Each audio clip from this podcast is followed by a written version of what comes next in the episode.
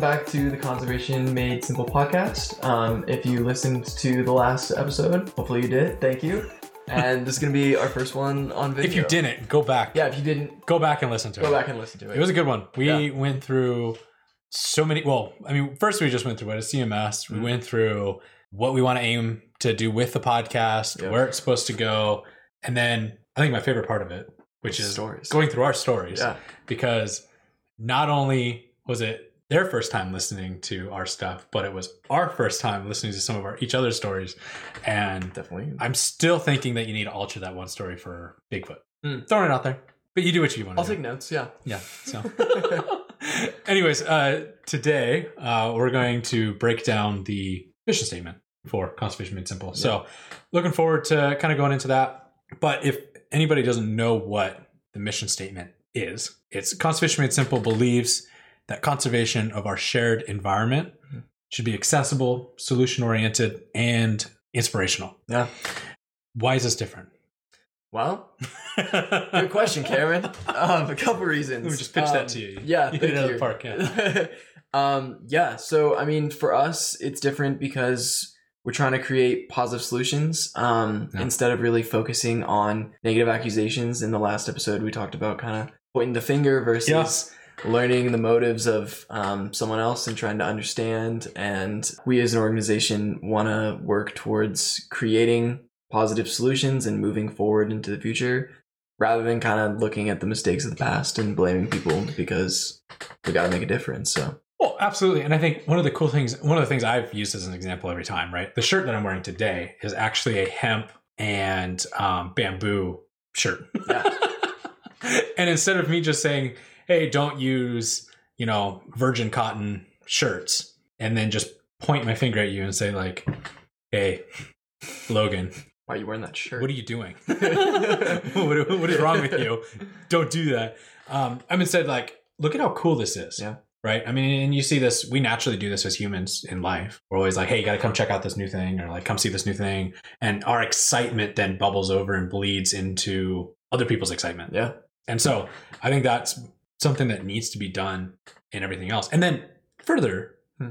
following through with that. So there's there's a lot of times that you know we we raise our voice and we say this needs to be done or so on and so forth and you're like let's change this let's change that but are we ultimately following through with those changes Hmm. or are we just saying change this Yeah.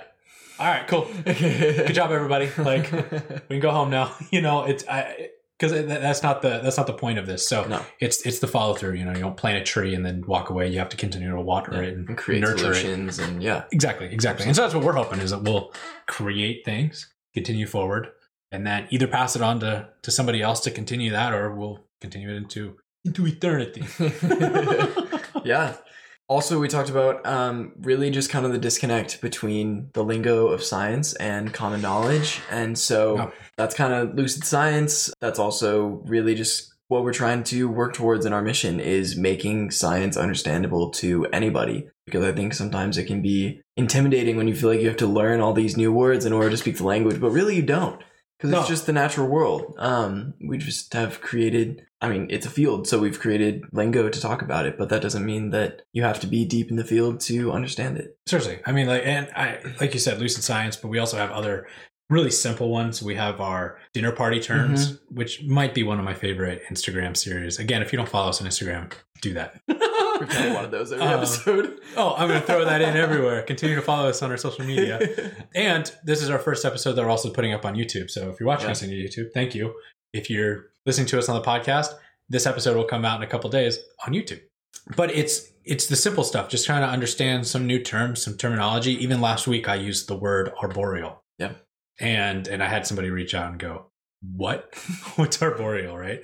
So um, you know, I, I enjoy that and I'm looking forward to what else we can throw out into the science world that is sciencey, but then break it down and make it make it easy. Yeah. And also, really, kind of, we've talked about a couple times the idea of our culture not being open to other people's ideas. Um, yeah, we've become very close-minded sometimes. yeah. And honestly, I, I don't know if that's like specific to the US or just, um, I mean, it's our experience as we know it. So, but what we had talked about again in the last episode, you and I have had conversations a lot about um, just being open to learning from other people and not really shutting them down, but instead learning where they're coming from.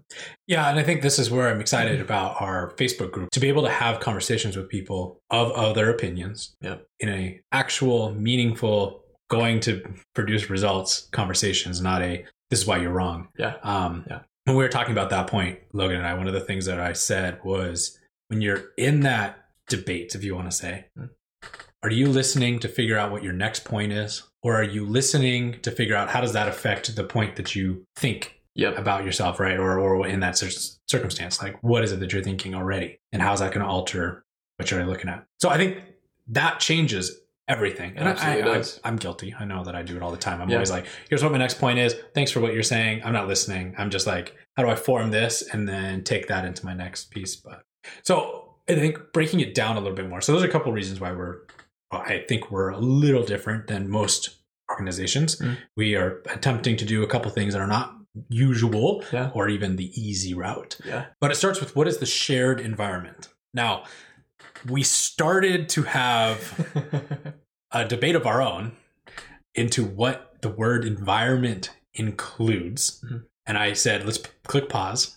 And the two of us, let's finish this on the actual podcast. So this is kind of uncharted territory between the two of us are going, okay, what is the environment? So I'll let you, because I had brought up the subject. Yeah. So what is the environment to you and what does it include? Yeah, so I don't know. I think it's something that's changed a lot over time, but when I think about it, I think of like every living thing and every non-living thing like on the planet. Um and that includes us, which is kind of what And the things we make. and the things we make and the ways that we influence the environment. We create new environments as Hmm. people. And I guess yeah, kind of um the sticking point in our debate was whether or not like we really are a part of that environment or whether we are creators of it and I think we're both but at the same time I think I focus more on the fact that like humans are not outside of the environment like we live on this planet we engage with all the other living animals on this planet as much as or even more than most others do so Yeah, and I, my my point on that, like you said, was I don't think humans are part of the word environment Mm. and the things that we make. I don't think it is the same thing um, in terms of what traditionally what environment means. Right? If I said I'm an environmentalist, I'm not like, hey, I'm going to try to clean up Brooklyn. Like, I Mm. mean, like it's just there are very different parts of the environment, and then there's us, and I don't. I, I know that I have a a religious bias sometimes in some of that, so there's a little bit of it. But ultimately, it came down to the idea that if if I'm in my neighborhood and a bear comes into my neighborhood, and I, I where I live, I mean, we are relatively in the woods. I got woods in the back of our place. I've seen bears in the area. We got coyotes all over the place, owls, everything. If a bear comes into our neighborhood, even me phrasing it that way, I've said it's coming to our neighborhood, and we say, well, he's out of his environment, or he's into our environment, or he's Mm. into our space. Mm. We've talked about, uh, or places to talk about, like the Peregrine Falcon in New York. You know, they have nests up on skyscrapers and stuff, and you're like, oh man, they can adapt to our environment. Isolates it. It says these are two very different things. Mm. yeah but to that I would say that it maybe used to be the bear's home and then now we're here Ultimately, 100%. I didn't say that our, our environment is good. yeah I don't think it is. but we do we create we definitely do like create our own lands like our own environments Yeah, and then we say this is our this is my place now. Yeah. You know, and this you know, a whole other tangent. But the Yeah. idea of like, you know, we've talked about climate change Mm. on other parts of our on other platforms. We haven't gotten to that here. But the idea is that humans can change the environment to what their needs are, Mm. whereas animals have to adapt to the environment. And with that thinking, which makes sense, and Yeah. logically makes Yeah. sense, it means that we have control over the environment, which then, in my opinion, means that you're outside of and you're over. But again, I'm sure we can go back and forth. yeah Eh, true A great example of Oh. agree to disagree. yeah we both have Learning we both have learned a little bit from each other, um, and I think it's great. Um, but anyways, long story short, uh, agreed 100. percent It's anything from bugs to bears, you know, the moss, the evergreens, all the plants living, everything like that. Yep. And then then there is this other side, and whether it is a part or not, you have our lifestyles, our buildings, our automobiles, everything, and we say, okay, these are two things. Now, either way, there is a middle ground Mhm. whether it means that we are of it or not, there's a middle ground, and that's the shared environment. Yep. That's where the overlap comes in. Yep. And some of the animals come into ours. We go into them, hiking, fishing, Yeah. whatever it is. Yeah. There's a lot of those arms that stretch out into the new stuff. So when we say the shared environment in our mission statement, that's what we're kind of focusing on. Yeah. So, where with that- environmentalism a lot of time is is in the in between. So Oh, exactly. Yeah. Yeah. I'm sure we can pull out some great quotes yeah, um, true. about that and some brilliant minds on that. Yeah. But you can see quotes on our Twitter. Um, follow us over there. Um, anyways, so yeah, accessibility is our next kind of key word in our mission statement. So Yeah, and that? with that, um, we're really just focusing on again, kind of what I was saying earlier, but this is more specific in that making science available to everyone. I mean, Karen and I both kind of grow up, grew up, um, we watching grow- grow. we're up. still growing up. yeah, um, grew up li- like watching Blue Planet and Planet Animal Earth, Planet, Animal everything. Planet. Yeah, We mentioned it like Um, eight times in the last podcast. we really did. Animal Planet, if you'd like to sponsor us, please. Honestly please. Yeah. And honestly like that accessibility really helped us fall in love with nature and want to protect it. And so we want to mirror that same accessibility of bringing nature to people um and at the same time, you and I have both been lucky enough that we lived with the outdoors around us. yeah So, I mean, you've talked in the last pod, you talked about, you know, rattlesnakes in Colorado, and, and I talked about, you know, bugs in the creek and my grandparents. And like, Yeah. it literally was at our fingertips anywhere we want. And not everybody gets that opportunity, yeah absolutely um, especially while we're out here in Seattle. There's a lot of kids that have grown up with, I'm in the city, and, you know, you may go camping once in a while, but it's, yeah, bringing it to maybe digital media yeah physical. You know, eh, we've got some ideas for the kids programs to bring biofacts, so pelts and skulls, and let kids see hands on. Yeah. What do these animals look like? Feel like, smell like, even, and um, and be able to bring the world to them. Easier to learn. absolutely I think it's easier to learn when you got it right in front of you, it is it absolutely is which is maybe why. Jumping back to our last podcast, history was maybe not my favorite. Yeah. it wasn't right there. Everything else was right there. Yeah. So yeah that's true yeah i hadn't thought about it that way too but it definitely i think that's part of why i didn't like history i was like well why is it not here and now so Yeah. Well, and the accessibility makes it shareable. Yeah. It's discussable. Yeah. Like I said, we've already gotten comments on our last one. So we've already been able to have discussions, we have which I'm excited for. I mean, that- Same. we've had one, it wasn't even like a core podcast, it was stories. yeah And we're like, this is great. Yeah, um, and kind of even more with that, um, kind of what you had mentioned is that accessibility changes with location and background. You and I grew up being able to go to nature, but um, that's really not true for everybody, obviously. So being able to create that experience, even again, if you're living in the city or just don't have kind of the time or the resources to go to nature, because sometimes we create our own environment, so you have to go um, kind of to the wild world. Well, and even the wild world isn't like that crazy. I was, Yeah. I, I remember um, I, my dad's side lives in Ohio, and I was visiting out there. Well, you know, we were visiting family, and uh, I got to see my first cardinal. Hmm. You know, a little red cardinal. Never seen one before. Yeah. It came out. We were uh, we were inside. We were playing some game, myself and and, and my cousins, and uh, I just remember it going up in the tree next to the house, and I'm like, I just stop everything. I'm like, guys, this is so beautiful. Like, look at this cardinal. They looked at me like I had three heads. They're like, and like, what do I care? Like, it's it's it's, it's bird I see all the time. I had never seen one. You have a story similar to that when you came out. yeah i do that was reminding me of yeah um again i always i kind of grew up feeling like i was close to nature but i had never seen a bald eagle until i was driving to college in seattle with my brother um How un-American. yeah i guess so um yeah we were like driving along this river and i was like oh my gosh that's a bald eagle soaring through the sky and it like just shows that even being close to nature being able to create accessibility for animals that aren't close to where you live is Yeah. also really important Yeah. Well, and we we can become numb to what we what we see. Um, I've I've talked about how my grandparents live on you know uh, on Lake Washington, and they have eagles that nest in the trees around them. Mm.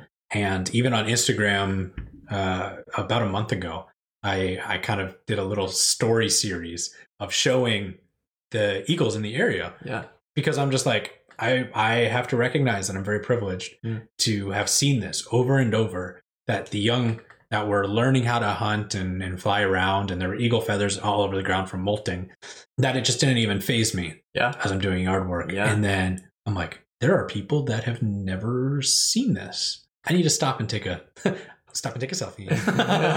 no, I needed to share it. So, but it's cool. I mean, it breaks the mold. Yeah. Uh, Absolutely. and, and I'm hoping that a lot of our stuff that we do, you know, and in terms of the accessibility aspect of it, will break the uh, a mold of how we learn and what we know. So, bringing some of those animals that you've never seen before, maybe based off location or based off of just accessibility, of like I- my my the outdoors are not like a forest to Yeah. me. They're not Yeah. right there. Um, but being able to, to get- to get some other stuff and hands on. I mean, how many times have you ever felt a wolf pelt? Right. So if we can bring that into a school and say, hey, like check this out, it's pretty cool, right? Absolutely. So I, Yeah. could just bring my Alaskan Malamute and it would be similar, but uh, we won't Not do quite that. the same. Yeah. Um, Yeah, but another um, thing that we had talked about in our mission was solution oriented. And again, we got into this a little bit in the other podcast. This is kind of a build off of that, in that being able to create discussion and get down to the deeper issue rather than just talking about the surface level of like, Yeah. oh yeah, climate change is happening. It's like, okay, so why and what are like all the impacts and what's leading up to all of that? What are all the things leading into it? So well, and making sure it's not a fad. exactly. You know, um, one of the things that was really big for us here in Washington and especially in Seattle was the debate of plastic straws. Mm. That was what a year ago, year and a half ago. Yeah. Should we keep them? Should we not? Should restaurants have them? Should they not? So on and so forth. And uh, uh, two points on that. Hmm. One, I people fell, followed through with it. You now have many, many restaurants that now have um, some variation of a straw that's Yeah. not plastic Yeah. And there's there's more accessibility to buying metal or reusable straws, which is great. Yeah. And then on the other side of it is it, it exposed a lot of what could be wrong with just straight banning something. Mm. Um, I know that there are some medical conditions that you need a straw to drink. Yeah. There are also another big group of people, germaphobes, Yeah. that do not want to use anything but a plastic straw Yeah. when they go to a restaurant Yeah. us looking at them and saying change your ways or physically you know sorry you can't do it Yeah. you know Yeah. is, Yeah, is not right you Yeah. know we can't we, we have to say okay what's what's the middle ground how do we meet there in a tangible way Yeah. that makes sense Yeah. and actually creates lasting change Yeah. and i think that's the important piece is i don't i don't think i would as I, I would call myself an environmentalist i don't Mhm. think i would be upset if plastic straw reduction or was was plastic straw use was reduced down to say 10% of what it is Yeah. i would call that a win Yeah. I would it's too. not gone No. but it's a win huge Yeah, true. you know and i'm sure that that's probably higher than that population is but Yeah. i'm throwing numbers out that i don't know and I mean, honestly, that kind of leads also into what we've talked about of buildable steps and not impossible goals. Because it's impossible to say like, okay, Sure. everybody stop using straws. It's like, okay, great, but that doesn't do anything. Let's create steps so that people can still use what they want to use, but do it in a way that's safer and better for the environment. And but again, still allows you to make the choices that you want to make. Because honestly, like, I feel like good environmentalism is making it easy for people to care care for the environment for them Yep. to just like do what they want to do but be able to do it in a way that's not so wasteful Well, and to allow it to continue on with the lifestyle that you do want to live Yeah. to a degree. I mean, there's some that are very blatantly against environmental, Yeah. uh, positive moves. True. But like for example, I've I've talked to people that were like, I have a hard time not using plastic Mm.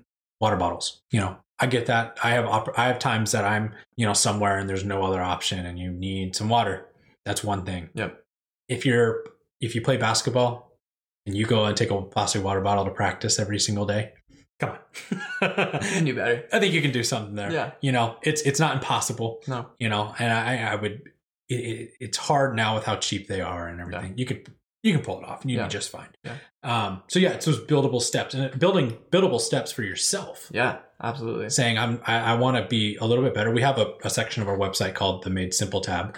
Um, it's just a tab, but we call it the Made Simple tab here. And uh, at the very bottom of it, we have some quote unquote levels of environmentalism.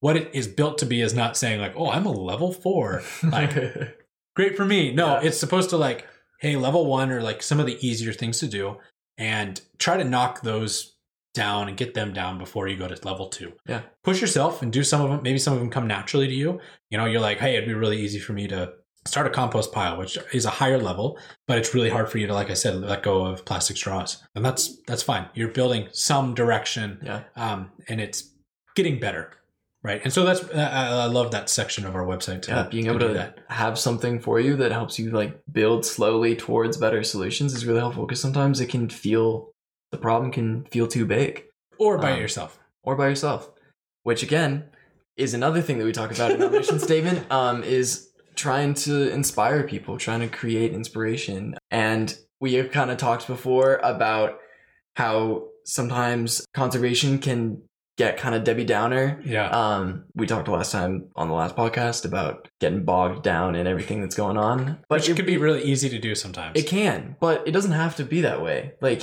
it's easy to create good conservationists and um, kind of push people towards focusing on the possibilities rather than um, the problems and being solution oriented.